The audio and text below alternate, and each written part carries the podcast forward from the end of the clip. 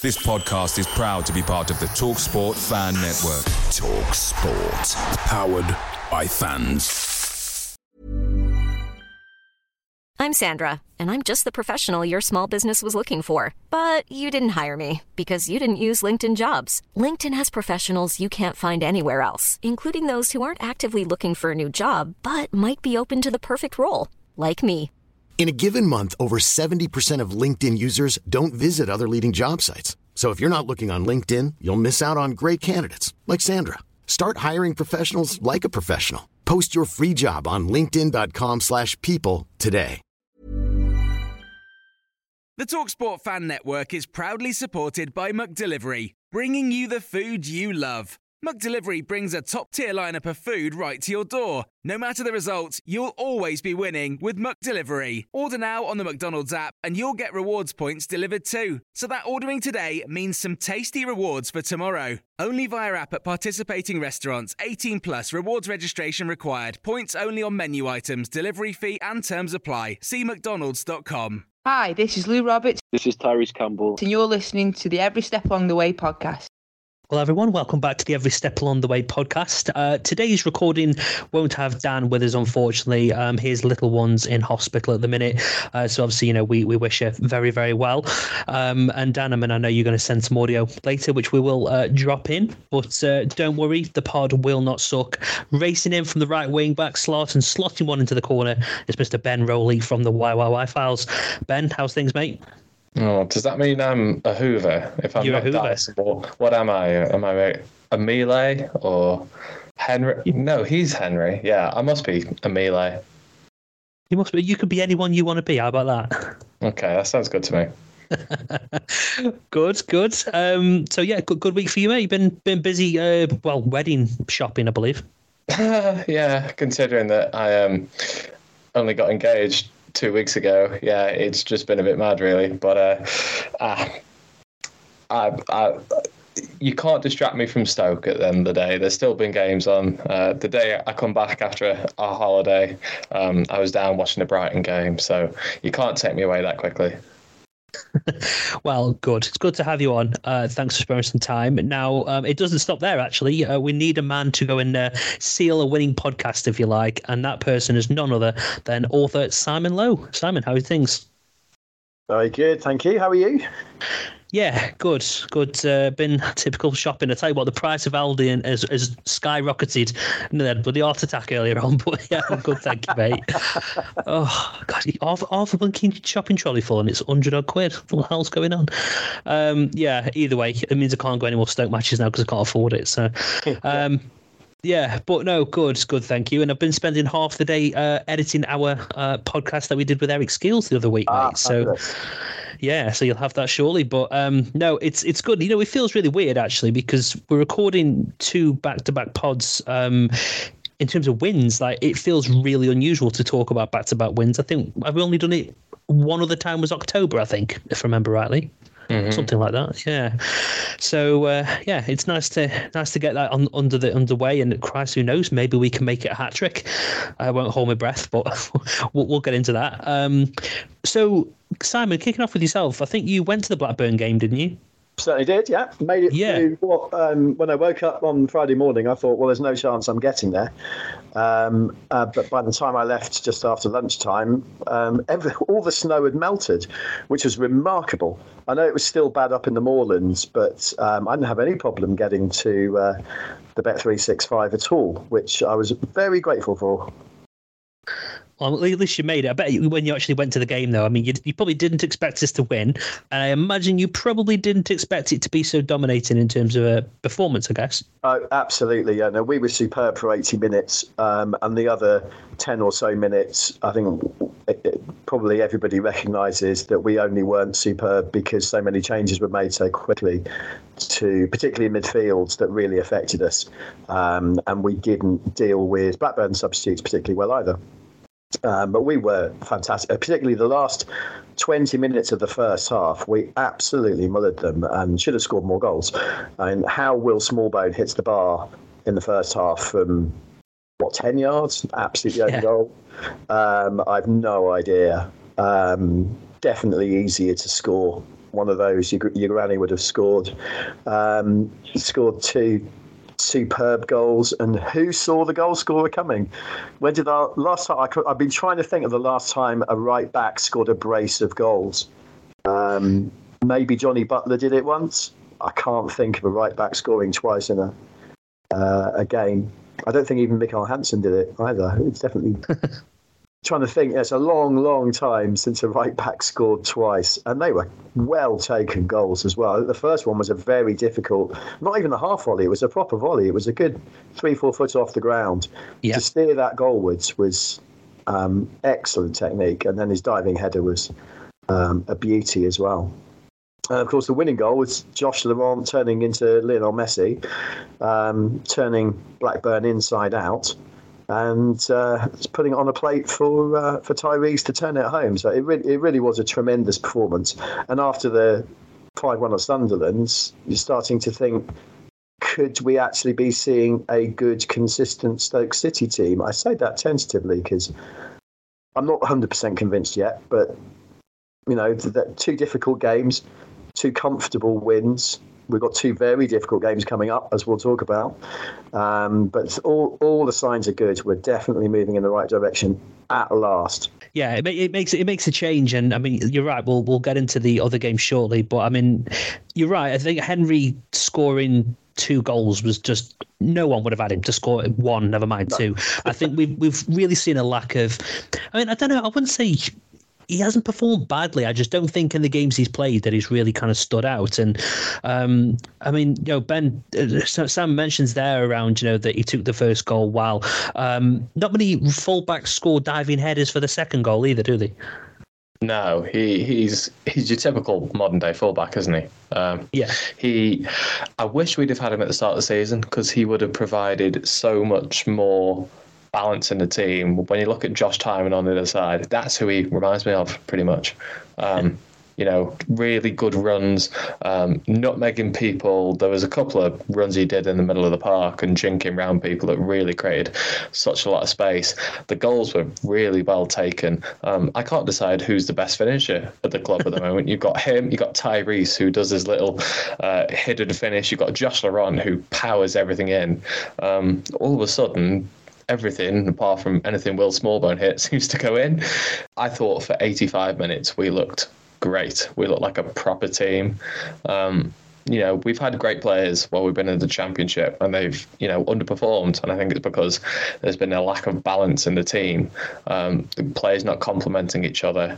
Um, but now you look at the team, and you could argue that there's some players in there who possibly wouldn't made the team a couple of years ago. Um, playing Dujon at Sterling uh, at right back, uh, left back rather, seems a bit of an odd decision when you have Josh Tymon on the bench, but it works. And I don't want to say we have momentum, um, but we've te- but we've beaten two really good teams in Sunderland and Blackburn who are who who are in positions where we would like to be, really, aren't they? Um, and it gives us confidence going into the next two games, which are equally as difficult.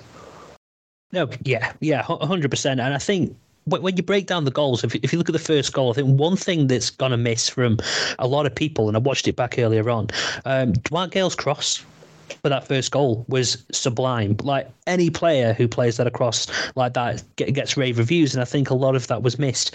Um, but I watched it back, and I'll be honest, I didn't even realize. I didn't think about it until I saw the actual highlights. But uh, it was a hell of a cross. I think I'm not sure if is Gayle left-footed or right-footed. I can't remember, but um, he's, he's cut it across with his left, and as you said, he's, he's taken it perfectly. But I don't think at that point it was anything more than we really deserved. I mean, you, are right, Simon. Smallbone should have finished that goal easily. Yeah. I mean, I, I, I, don't know. See, again, if, if he would have scored that goal and then the one in the second half, he probably would have been man of the match because we have a couple of goals and then again good contributions. So fine margins, and um, I mean players have to do quite a lot to win man of the match at the minute. But um, I think again, you know, Henry was there for the for the second goal and another cross from the left side, which clearly was their their weak link. Um, I mean, and like I said earlier, Ben, we haven't really seen much in, in terms of an attacking sense from Hoever, but um, I think for me, he he shows like real athleticism. Uh, he keeps getting up and down a lot, really, really well. My only concern with him in terms of us going forward is is probably on his actual defensive side because I know he can probably make a good fullback, but it seems to be that Alex is going to go. I don't know, 4 3 3, 4 4 2 type variation. Um, when we think about next season, we think about Sterling and Henry. Do you think there's going to be a place for Hoever? Or uh, well, I think the the interesting thing on that that actually um, spent very little time at right back, especially in the first half on Friday night, because Ben Pearson was there most of the time, filling in for him to allow Hoever to get forward.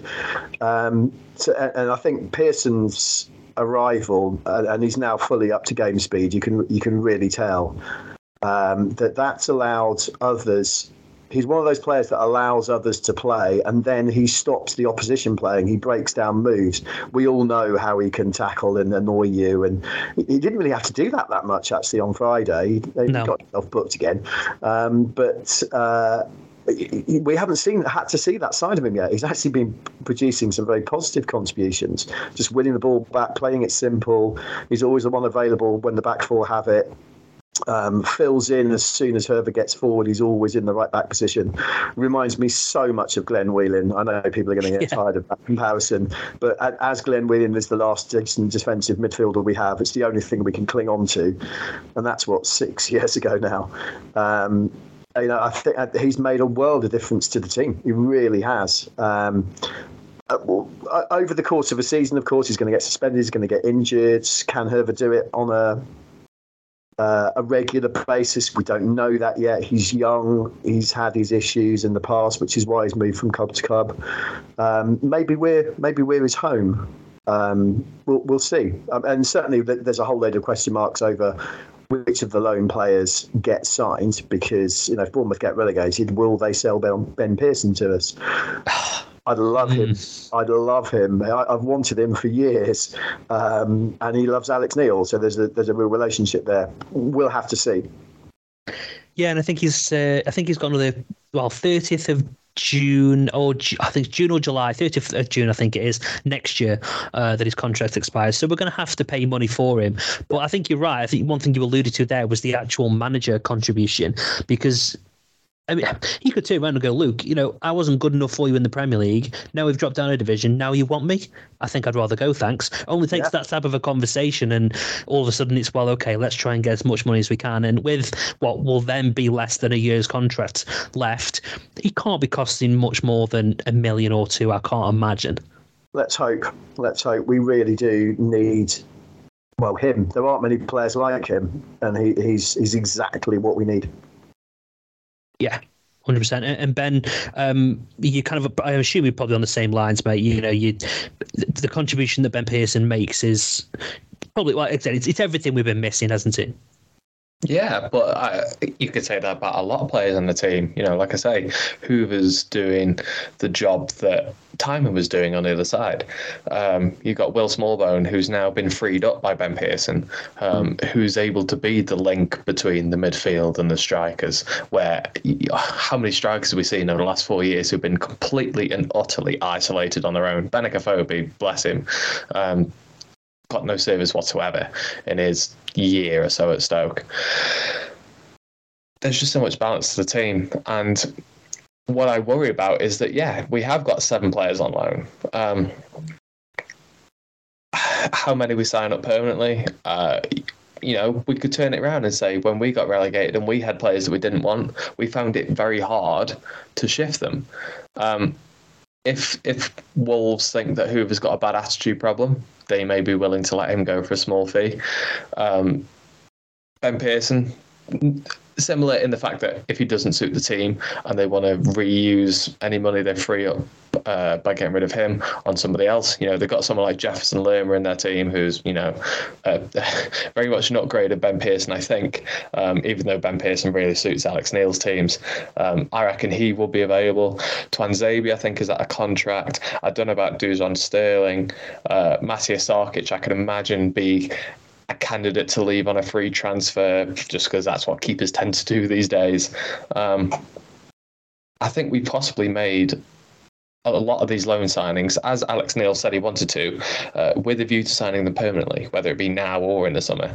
Um, he wanted to sign players on loan which have no right to be at Stoke City, and he's he's he's done that. You look at all the loan players now, and they're upgrades on what they've got, and that's why you've got players like Lewis Baker on the bench, Josh Tymon on the bench, um, players who were first names on the team sheet six months ago on the bench now. And arguably, I mean, the one player who has got the um, loan to buy in the contract option is a player that we've barely even seen in Celina. I mean, mm. I hope that's not a compulsory purchase, to be honest, because I don't know where the heck he is. He all of a sudden he had tonsillitis. Tonsillitis disappeared, and well, where where is he? he's, well, he's nowhere. Fairness, who who would you drop him for at the moment? That's the thing. Well, yeah, and, you would. And, and if you've got seven. Uh, seven players on loan, one injured, albeit, but five players in a matchday squad, you know, they're all playing. So what do you do? You wonder whether towards the end of the season or we will inevitably have a drop in form because we're Stoke. Um, I imagine he will get a chance in the team.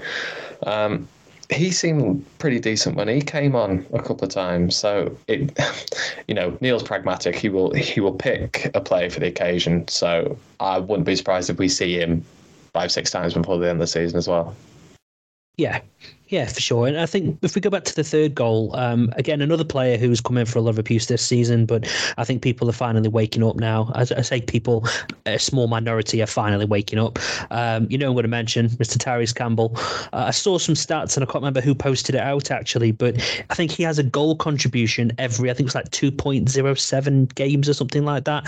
So name me a, you know another set of top quality strikers who have that type of stat ratio. You know, at the end of the day, I mean, for me, actually, not it's not even my opinion, but do you think we've actually got to the point where Alex Neil's finally found, you know, the probably the formation and of course maybe Tyrese's best position? Do you think it's just taken that time to try and figure out the best way to play with Tyrese?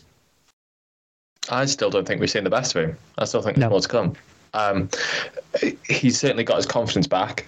Um, he's certainly got his fitness back, um, and that they were two things that were holding him back. Um, and I'm sure they were intertwined. You know, if you've had a serious knee injury at a young age, you don't want to be running yourself into the ground worrying about it happening again. We've seen him get knee injuries subsequently to him coming back from his major one.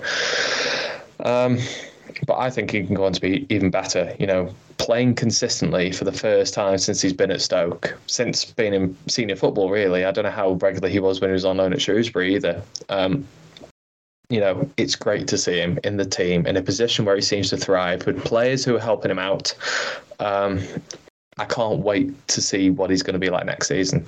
I know that sounds daft, but already looking ahead to next season.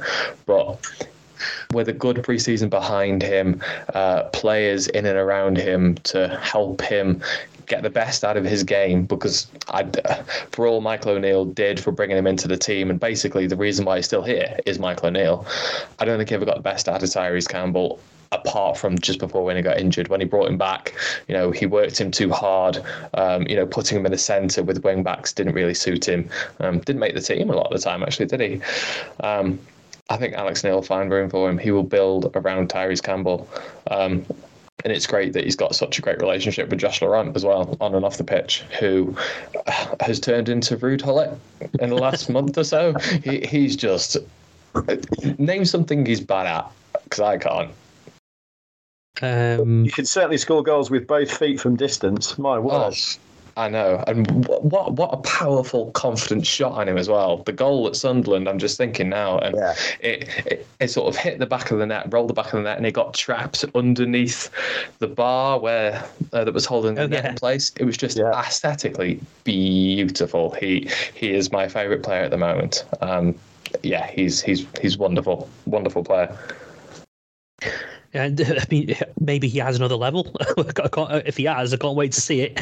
Hmm. Um, but yeah, I think it's something you both kind of alluded to around, you know, typical Stoke. Um, in typical Stoke fashion, we brought on Sam Clucas and uh, Jordan Thompson. Um, I don't know if by you two, but I was like, oh, here we go. I mean, I understand why he was doing it. He was saying, you know, about keeping people fit. Um, I'd probably, I don't know. Part of me almost kind of disagrees with that to a certain level because it was the 85th minute or whatever it was. I just think that you're not really going to rest the player very much for the sake of you know five to seven minutes. But either way, you know he made the changes. Um, both of them come on. Who I know we conceded two goals. It wasn't their fault, but um, typical Stoke fashion. Fox and Bonham have a lot to answer for. I think for those two goals. Um, but I think those subs, if you like, kind of kind of unbalanced us a little bit. Uh, that yeah, it did it, it, it just put us off kilter. And genuinely, I'm sure both of you probably thought the same. We're going to throw this away. We're going to do a Cardiff because that was the first thing that came to my mind. Well, absolutely. Three, three nil up. it's still quite raw, that game. It's not that long ago. Um, and when the first one went in, there was you thought, oh, crikey, there's going to be at least five minutes of injury time here. There's plenty of time to go. And then the second one goes in. Oh, my Lord, surely not. Uh, can't happen again. Um, but with us, it could. It could. It could happen again. Um, we are still relatively fragile at the back. Um, I actually thought that um, Fox, particularly uh, alongside Tuanzebe, had a really good game up until yeah. that point. Um, but he then got exposed by what was happening in front of him, and Blackburn got down the sides. Um, and that hadn't happened uh, in the previous 80, 85 minutes. Um, it, it, really was very noticeable. And I think the thing, the thing that it just reinforces is how important the players are that came off, that were rested. So I understand why he's resting them, but as you say, we need them on the pitch because um, those that we have on the fringes of the team just aren't doing the same kind of job at all. I'm afraid. Uh, no, that... yeah, don't start me on Clucas. we here all night. I, I take it you, you're ready to get rid of Clucas and Thompson. In fact, Rory asked us about Clucas and Thompson, here. but no. why is he still here? I don't know. Someone tell me. I don't know. See, Thompson has had moments where he's, you know, spells in the season where he thought, oh, he could be a re- he could be a really good holding midfielder, and then he gets injured again, and he's just not been able to refine any form, any real form. To be honest, every time he comes on, he seems to be totally off the pace, and I guess he's going to be if he's been injured. He's going to take some time, but I, I think you know the contracts are up um, in the summer. Like about ninety nine percent of the squads contracts are. Yeah. Um, time to get rid now. Uh, Clucas clearly is not the type of player we need anymore. Thompson certainly isn't. Uh, Fox, I agree. He he was he was weak at the back. He's not a centre back. He's a left back, and um, he's obviously doing a job. So there's an element of he's probably not experienced enough to be in that proper central defensive position. But Jack Bonham for me has got to take so much stick for them goals. The second one especially, it was almost in slow motion. He should he should not be letting that in, should he, Ben? No, I said that at the time. Um, I was sat with my mate who um, is a is a Sunday League goalkeeper, and and he said, well, you know, he he might be just lacking confidence having just let one in. Um, but you don't want that from your goalkeeper, do you? You know, you don't want your goalkeeper to be mentally fragile. Um, you know, because he's looked great for the last couple of games, hasn't he? Yeah. Standing yeah. in the Sarkic, you know, Brighton, I thought he made some really important saves. Um, even in the Blackburn game, I think he made one or two really good saves. Sunderland in the second half, I don't remember him doing an awful lot, but still confident. Um, but he he epitomizes Stokes' mentality over the last couple of years. You know, goal goes in and everything goes to crap. Um, same players like Morgan Fox, unfortunately, look really confident uh, with a clean sheet under his belt, but then loses that protection in front of him. And let's face it, he's not a centre back. Um, for me, he's not physical enough. He's not tall enough. He's not quick enough to be a centre back. Um, I, he, he's he's limited to be a fullback for me, but he's he's doing a good job standing in when we need him. Um, I, mean, I think he's the the most capped and most minuted player under Alex Neil, isn't he? So clearly he trusts him, or you know has had to trust him anyway. Um, yeah, I, and I'd argue he's probably had a, a, as good a season as he's actually had since he signed oh, for us. I, I think he's been good. Skin, isn't he? I think you know he, he certainly wants a new contract, um, and and why wouldn't he? You know, Stoker look to be, although we we we've only just pulled off at the moment, we are going somewhere under Neil. Um, but I think we've got to be careful about how many we get rid of. We don't want a wholesale turnover. We've seen what Cardiff have done this summer. They signed, well, I think they've got 18 new players or something ridiculous. They've got loads and loads.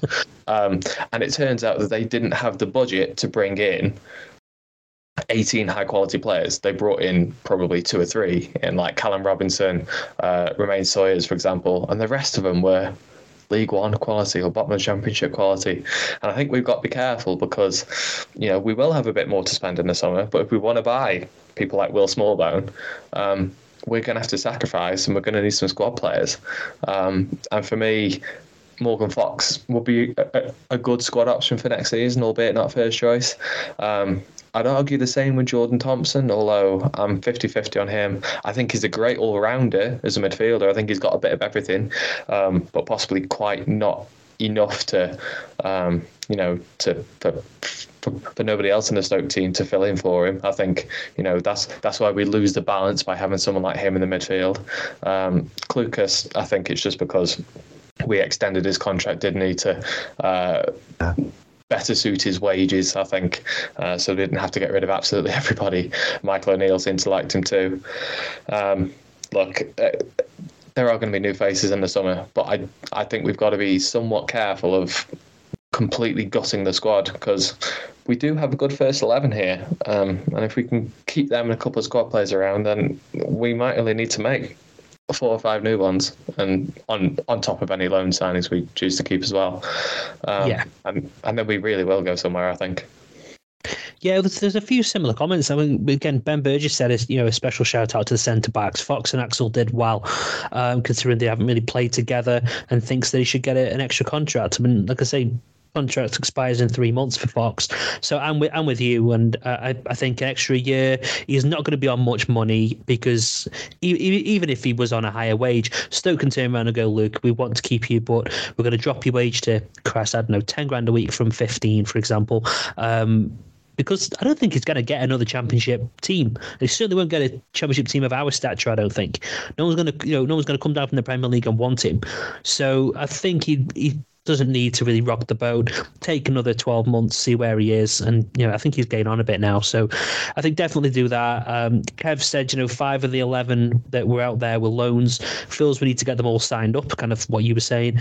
Uh, I agree with you, uh, Kev, to be honest with you. Yeah, I think there'll be questions around the fees because I think the problem with these loans is We've got a mixture of players who are contract and then players who are obviously going to command fees. Now, I think I, I can't remember the, the, the financials off the top of my head. I think we're going to be able to spend maybe about 10 million um, if we wanted to, possibly a little bit more. Uh, if you think about Ben Pearson being what, 3 million, roughly, let's say. Hoever might be the same again. Uh, Sarkic, maybe another couple of million don't forget 10 million is probably including wages as well. All of a sudden, you're feeling a bit light. You know, we need at least another striker. Dwight Gayle, for as as good as he has been historically, he's not going to get his 15, 20 goals a year. So we need to find another striker, and they don't come cheap. So we're going to have to maximise the loan market, I think, again next season. I know Alex Neil doesn't want to, but I think we're going to have no choice but to. Um, so, yeah, I think we're going to have to be careful. You're right, Ben. We can't gut this squad. We absolutely need a, uh, a basis of I don't know. Just we, we just we just need a handful of players who who can do it. And I think one thing, Simon, that uh, was was noticed. I noticed this, but Tom said the same.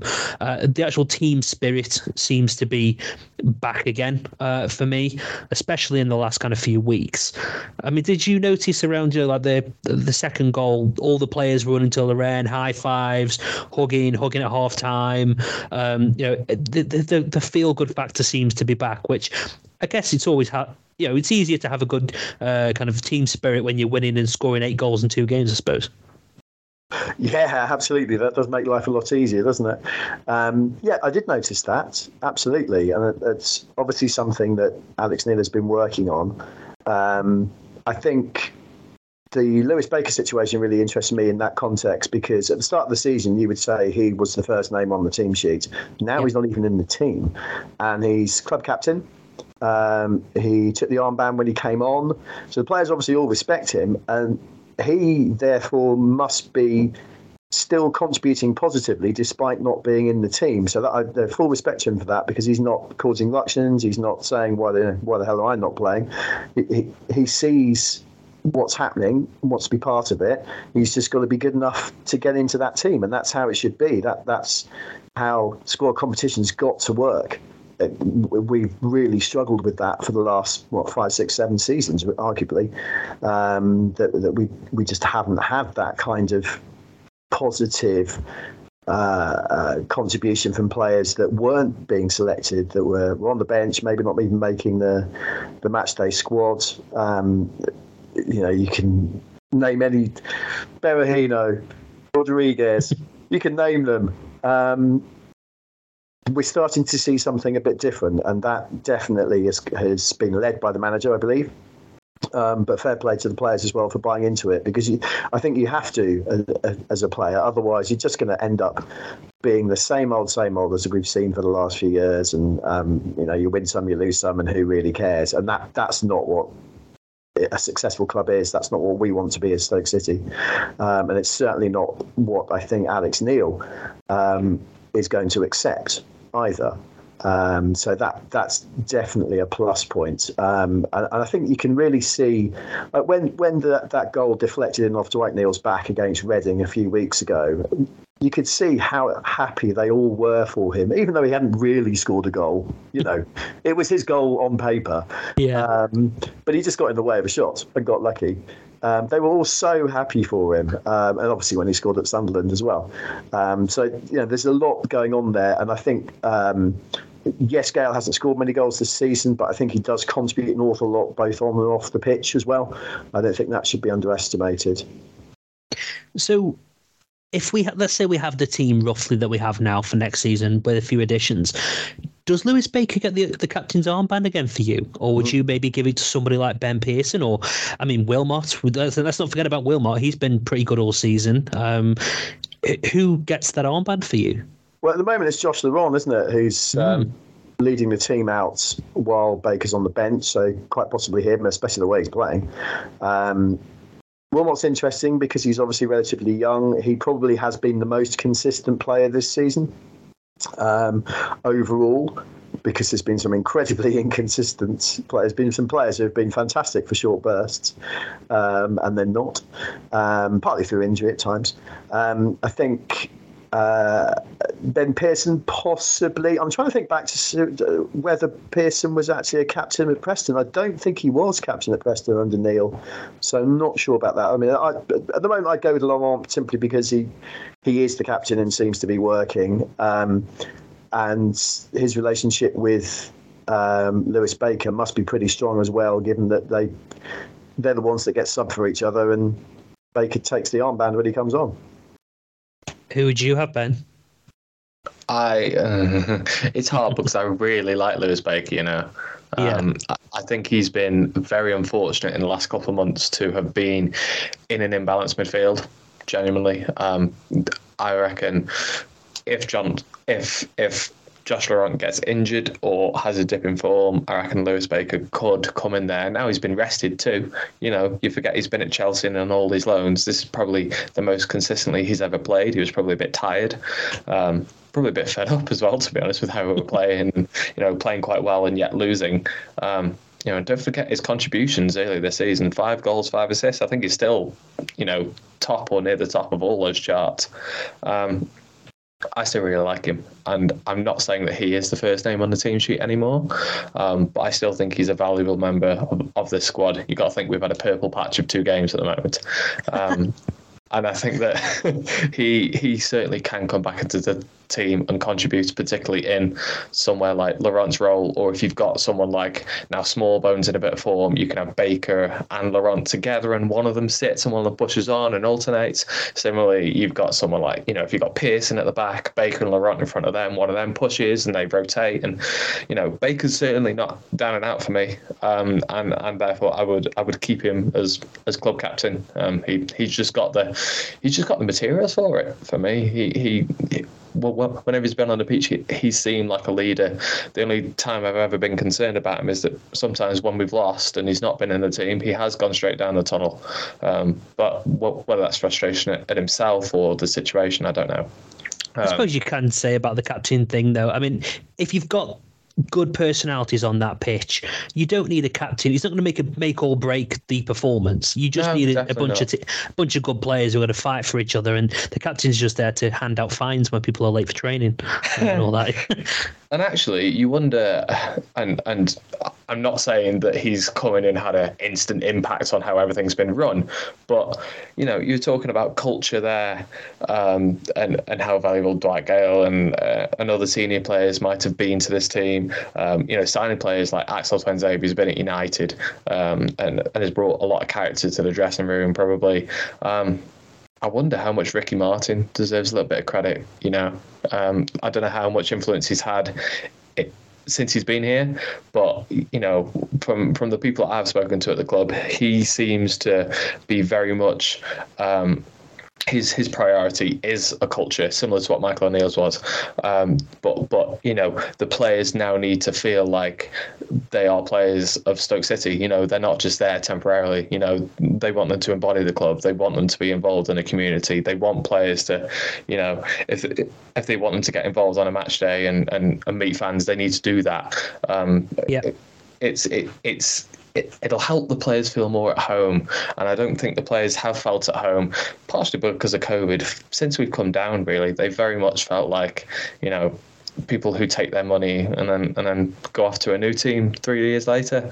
Um, you know, I, I hope that Martin is building that foundation for players to come and settle. Lewis Baker had that sort of vibe when he first joined, and that's why he signed a new deal in the summer. Um, I hope other players with a better culture in the summer. Hope they follow suit too. Yeah, yeah, for sure. Um, you, you, I mean, I, we'll kind of move on. I think we've done this done this game, but I think you you saw elements of that in terms of the support we had against Blackburn. You know, the, there's only one Alex Neil being shouted nice and loud. Uh, some of the old songs being brought back. Although, please stop singing the bloody Kenwyne Jones song.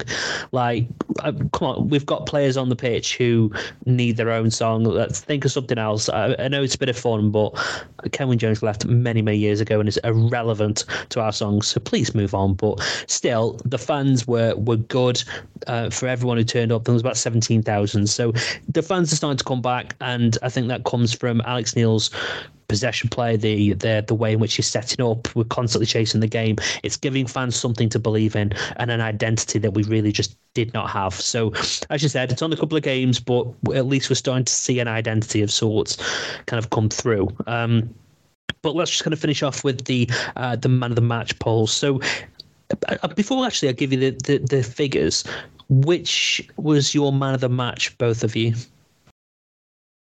I'm sure it's probably gone to Hoever, but I'd for me, Hoever as well. I, I, I imagine Josh Laurent.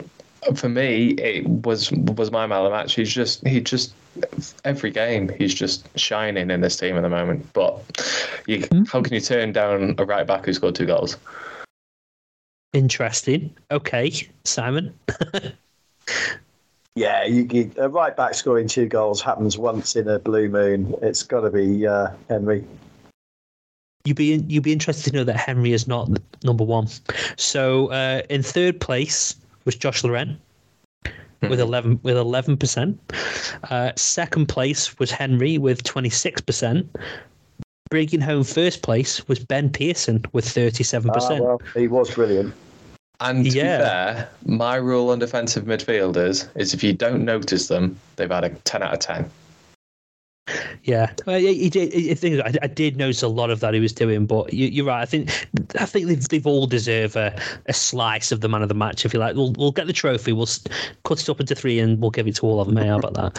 Uh, but yeah, thanks to the 600 plus of you that uh, that voted for that one. So um, yeah, we've done Blackburn. Good win. Uh, let's hope hopefully take it on to uh, this week's coming game, which of course is Middlesbrough.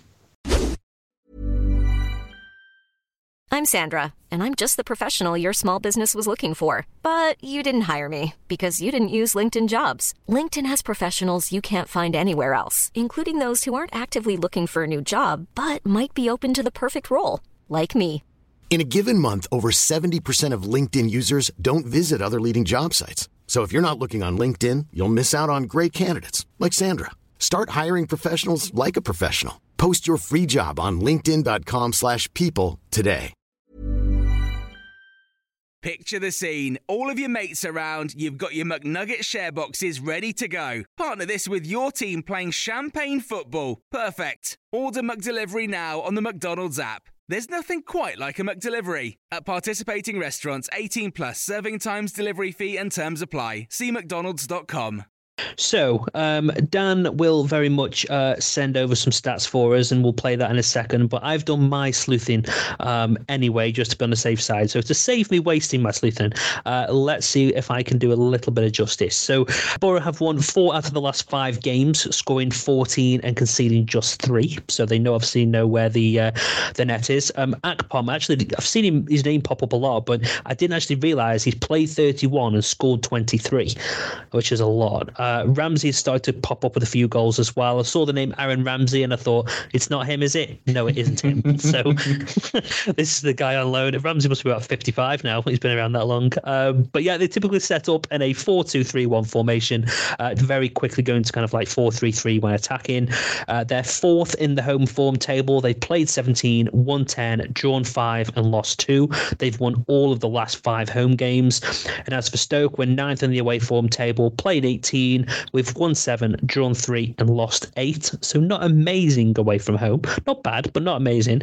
Uh, but we have scored eight goals in the last two away games as well. So um, we'll just play Dan's stats. Let's see how many of them he might have himself. So yes, Middlesbrough. 103 times we've played them, 36 wins, 24 draws, 43 defeats. At Middlesbrough, 51 times we've been up there with just 8 victories, 11 draws, and a whopping 32 defeats.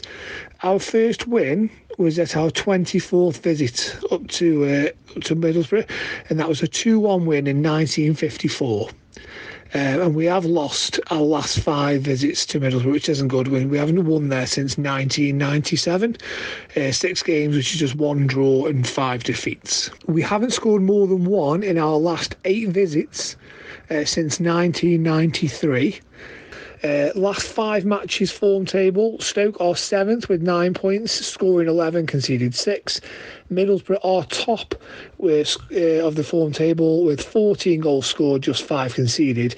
And in fact, over the last five games, these are the only two sides in the division who've managed to get double figures. Uh, with their goals scored. So, yes, yeah, hopefully should make for an entertaining encounter. Uh, Middlesbrough's home form, though, is massive. They've they've won seven out of the last eight. 11 out of the last 13 and 14 of the last 17 home games. But one shine light for Stoke is only one clean sheet in their last six matches. Last time they dropped points at home was a 1 1 draw with Bristol City on the 8th of November. So, although their, their general form is massive, their home form is probably even better. They haven't lost anything, like I say, since the beginning of November. Uh, and that is their only home game under Michael Carrick that they haven't won. Uh, but since then, they have sort of you know bounced back, if you like, and won seven straight games in the league. Cheers for that, Dan. Appreciate it. So, yeah, there's a couple of similar ones, but uh, that's fine. Um, and uh, to have a bit of a break from us talking, let's get uh, Mr. Graham McGarry's prediction. Now, Graham is a very, very positive man normally. Uh, I, I, I, can't imagine he's going to go for a Stoke win, but uh, let's have a have a listen to see what he's gone for. Hello there, you Potters predictors. Here we go again. Another midweek game and a long trip up to the northeast to take on promotion chasing Middlesbrough. Well, it's going to be a tall order to carry on great results of late for Alex Neil's side. But remember, the last time he was up at the northeast wasn't too long ago, was it? And his side hit five goals past Sunderland. Can they upset Middlesbrough, who are bang in form, come from a goal behind at the weekend against Swansea to win that game 3 1? And their result went right for them as well as Sheffield United losing at home to Luton. So they close the gap on those automatic promotion places. For Stoke, of course, well, finally goals are coming.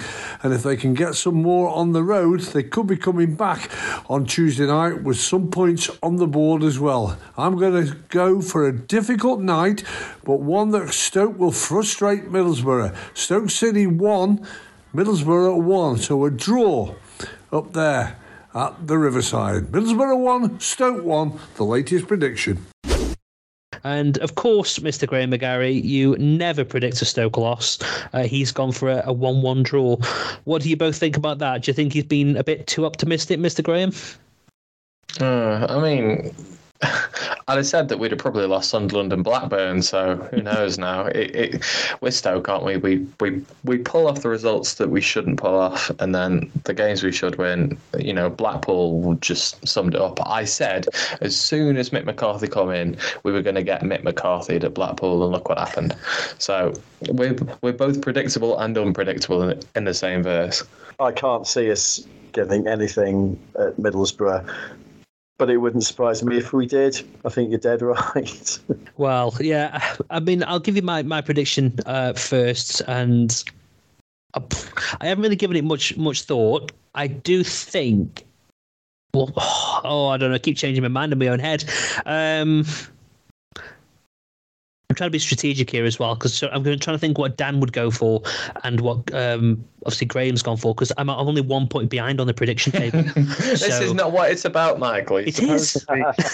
deciding whether we're actually going to win or lose. Well, if you promise to come to Vale Park with me if I lose, then I'll I'll I'll back that, us to win. That, that's that's not in the contract, I'm afraid. Okay, well I'm going to go for a Middlesbrough uh, three-one win then. Um, yeah, yeah, not great. Um, Great. So let's get your concrete predictions then. So uh, if you're feeling I have to be positive, I'm assuming you're going for a positive score, Ben? Nah, 2 nil Borough. Great. yeah, okay, fine. Simon, what are you going for? Well, obviously, we're on this long unbeaten run of two now. Um, so it's got, to end, it's got to end sometime. So I'm going Borough 2, Stoke 1. Oh, okay.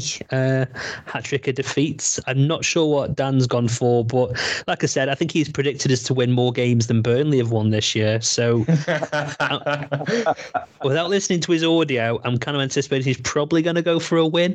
Uh, you know so, why yeah. he's done that, hasn't he? Because we we have to win at some point. We don't go on like games where we've gone like ten without a win. Like we we have to win at some point. So every time we lose, he has to predict a win just to hedge his bets that we're going to be predictably inconsistent consistent. Yeah. Yeah. Okay. Yeah, I like that thinking. Yeah, good. So either way, then one of us are going to be picking up some points um, if that's what he's done. So, uh, yeah, interesting. Um, now, team wise, guys, tricky one here. Um, can you change the team? I mean, injury wise, I don't think there was any injuries, was there, from the other night? Don't think so. No, I don't think so. No, it's, it's a question of whether there's anybody coming back um, particularly in central defence, potentially. Yeah, so Wilmot might. I know. Mm, Wilmot actually could be back. Jag Jagielka, I think, could very well be back as well. So uh, you, I guess the question is then, then. So if say Jags or Wilmot's back, does Fox drop out the team entirely? Because you're not going to replace him. Well, you're not going to, you know, maybe put him over Sterling, and you obviously Hoever you can't drop. So does Fox drop out the team for you guys? Yeah, Probably, although he may do a job at left back if we're going a bit more defensive for this one. But I don't know. We may go. You know, we've got to fight fire with fire, and if they're going to score goals, and so have we. So, I think you know it, it, it's going to be a game for proper defenders, and Morgan Fox might do a job on the left, but otherwise, I'd probably prefer Wilmot and Tuanzebe if if it's all possible. Yeah, I would too. Absolutely. Um, I wouldn't rush Jags back for this one um, un- unless we're struggling. Um, I think if Wilmot's fit, then he has to come back into the team. Um, and I think other than that, you leave it as it is because it is, as as Ben said, just the most balanced, uh, especially across the midfield that we have. Yeah, we need a mobile defense, don't we? Um, we need a switched on mobile defense because the, the, the pace that they will have, they move players around the pitch constantly. They're always on the go. So we we need people to pay attention. Um, I, I think unfortunately that's where Morgan Fox falls down. He loses concentration, and we we know we saw it against Blackburn, but you can't lose concentration against top teams because they will punish you for it. So yeah, I'm with you boys. I think let's let's get Wilmot back in there hopefully.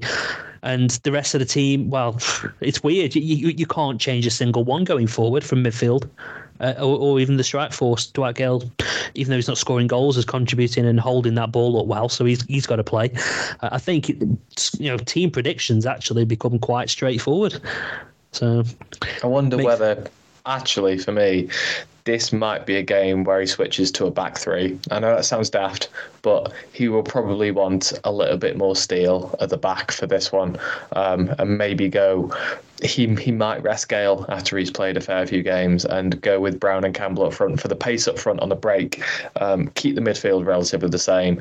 A, an opportunity maybe for Tymon uh, mm. at, at left back or maybe Sterling.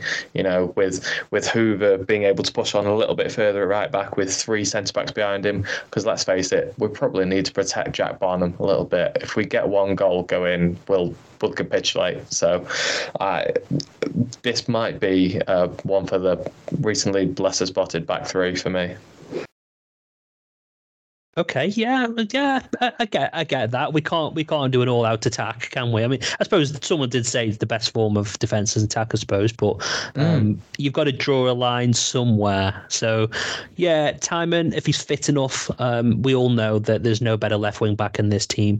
Uh, when he's on form and he's he's, he's all, all guns blazing, there's probably very few better fullbacks in the whole division uh, than Josh Tymon for me. So, yeah, I see, I, th- I see uh, your your thought process. Uh, my team now. I'm going to go for a bit of a change on this one. Um, I'm going to go for Jack Bonham in goal, obviously. Um, I'm going to actually go back to the back five, well, the back three with the wing backs. I just feel with Middlesbrough got a lot of attacking talent and they're flying at home. And I think best thing we can try and do, try and contain them a bit, try and frustrate them because they won't, you know, they're used to just brushing sides apart at the minute. Um, they do have a mistake in them, so if we can keep it tight at the back, I do feel we, we probably will get one or two chances at the other end. It's down to us then to take them. So Bonham in goal. I'm going to have Hoever and Tymon as me as me wing backs. And I'm going to back three actually at the minute of Sterling on the right side of that because I think he's got plenty of pace. He can cover for Hoever. Um, and I think he has played in that position before. Tuanzebe in the middle and Fox as your left-footed centre half as well. Um, if Ben Wilmot's fit, then he probably does come into that team, probably for Fox, I'd say. Um, your midfield three stays the same. Pearson at the base with Smallbone and Laurent giving a bit more freedom going forward. And my front two, we're going to start. I'm going to go with an old Tony Pulis tactic here. I'm going to go with Jacob Brown and Dwight Gayle. And they've just got to run and run and run for an hour and really just terrorise that home defence. Hopefully, they can get an opportunity and get themselves. Um, you know, make force a few mistakes and get themselves an opportunity to open the scoring and get us on the get us off the mark. Um, but what you want ideally is the Ricardo Fuller in this predicament, uh, in this scenario, sorry, uh, that Pulis used to bring on after an hour uh, would be Tyrese Campbell. So Brown and Gayle tire the defenders out, run them in the ground, you know, really harass them, and then just after after an hour, and oh thank God he's going off, on comes Tyrese Campbell, and the defender thinks, oh man, um, that would be my that, that's my way of going. I do think it's going to be a really tough match. Uh, my prediction. I want to win the prediction table, so I'm going to have to go with my head here rather than my heart and say I think it might just be a bridge too far for us at this time. There'll be no disgrace in it, but I think we may just come unstuck and lose 2 1. Um, as for the prediction table itself, uh, obviously myself, Mike, and Graham all predicted wins. Strangely enough, nobody predicted um, nobody predicted three two, so we all got two points there. Obviously, the opposition fan didn't, so they stuck on twenty three. Uh, me and Graham still out front on forty two, and snapping at our heels on forty one points is Mike. A referee is Craig Pawson. So, yeah, we've got a bit of a celeb ref coming down for this game. Must be a big match. Uh, he's ref 23 matches um, in this season. So he's had 16 Premier League games, three in the Europa League, one in the Nations League, the, Ch- the Community Shield, and two Championship matches this season. So he's uh, yeah, he's been a busy boy. Uh, a lot of high-profile matches. Uh, in them 23 games, 94 yellows, one red, and he's awarded seven penalties. Uh, don't know how much VAR may have had to do with that though. Uh, there's been nine home wins, seven draws, and seven uh, away wins in his 23 matches. Um, as you probably would expect with his limited championship games, he hasn't refed either Stoke or Middlesbrough this season.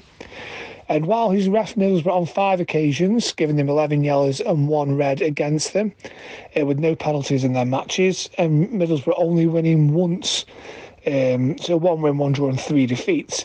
He has ref Stoke a massive 17 times in his career, um, producing in just 26 yellows actually, so not too many in 17 matches. Um, one red, four us, one red to the opposition. He's given one penalty to Stoke, but has managed to give three penalties against us. Uh, we've got six wins, six defeats, and five draws from them 17 matches, and this will be the first time he has ever refed at the Riverside Stadium. Cheers, Dan. Always appreciate that. Um, hopefully, see you back, of course, uh, next week. Now, to be honest, as long as it's not Gavin Ward, who I noticed actually was a fourth official against It Blackburn. was a fourth official, yeah. Yeah, so I, was, I, soon, I didn't realise, and then the Sky Sports mentioned it. I was like, oh crap. so uh, yeah, but as long as it's not Gavin Ward, then uh, I'm happy. So um, just before we kind of uh, tie up, then boys. So um, we mentioned about Alex Neil, about the form and, and bits like that. Um, we've as a team we've really started to kind of turn the corner um, i think i know where i feel this has gone right in terms of you know the way that we've been approaching games but what what's changed um, in recent times for you and uh, what's going to take us to the end of the season I think for me, it's been about. I mentioned the word a couple of times already. It's been balance, hasn't it? Um, we've had better Stoke teams than this, um, but with players who don't complement each other. Um, you know, we talked about the Dwight Gayle cross earlier, um, and that would have been a completely horrendous cross had Ki-Jana Hoever had not run 40 yards to put it in the back of the net. Uh, so it look, this this team suits Alex Neil. And I must admit, at the start of the season, I could not see what he was trying to do. Um, you know, he was trying to force an issue that didn't exist, and I thought we may well have got relegated under him. Just yeah, similar to Nathan Jones, trying to push an agenda that didn't exist. Um, the difference, I think, has been um, we've had a fantastic transfer window um, and signed players that genuinely make a difference to this team. Um, you think about previous January windows where we've signed Jack Clark, Rabbi Matondo, uh, Jaden Philogene Bidace, Josh Maja, uh, Liam Moore, players like that, where, let's face it, realistically, we could have finished the season without them. Um, this time, I heard it before on this podcast, um, five loan players in the team. It's a worry for next season, but it just shows how good our business has been, um, particularly when pretty much apart from Will Smallbone, who's who's had a complete upturn in form, uh, they are all new signings. Um, so fair play to the transfer team, fair play to Alex Neil. I- I can see what he's trying to do now. I don't necessarily think we'll get promoted next season, but I can see his project. I can definitely see his project. Oh, ouch! I, actually, I'm.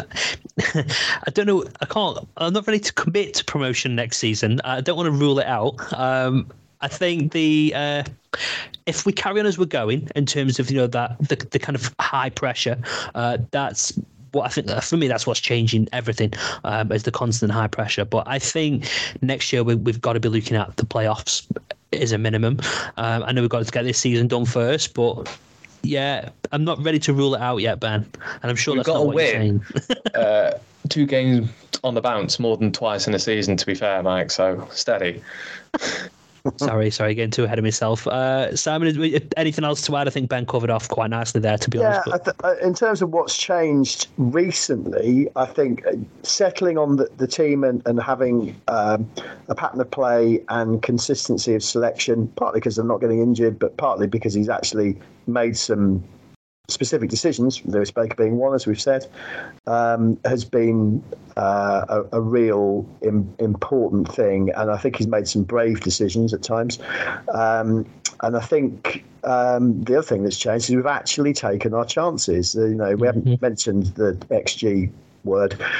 But I'm a bit hot and cold on it, but certainly I know that the the XG over the season we should be far far higher in the table. And those of us that just watch the game and don't worry about XG know that we miss a lot of chances. We've taken them recently, apart from Will Smallbone, uh, on Friday night.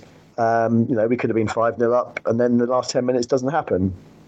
But uh, we have taken chances, and that's got to come down to confidence, um, to uh, the players' belief, just them being more clinical, concentrate, all of those things. That are, it's such fine margins as to why you hit the bar from ten yards, and then you net a diving header on the run.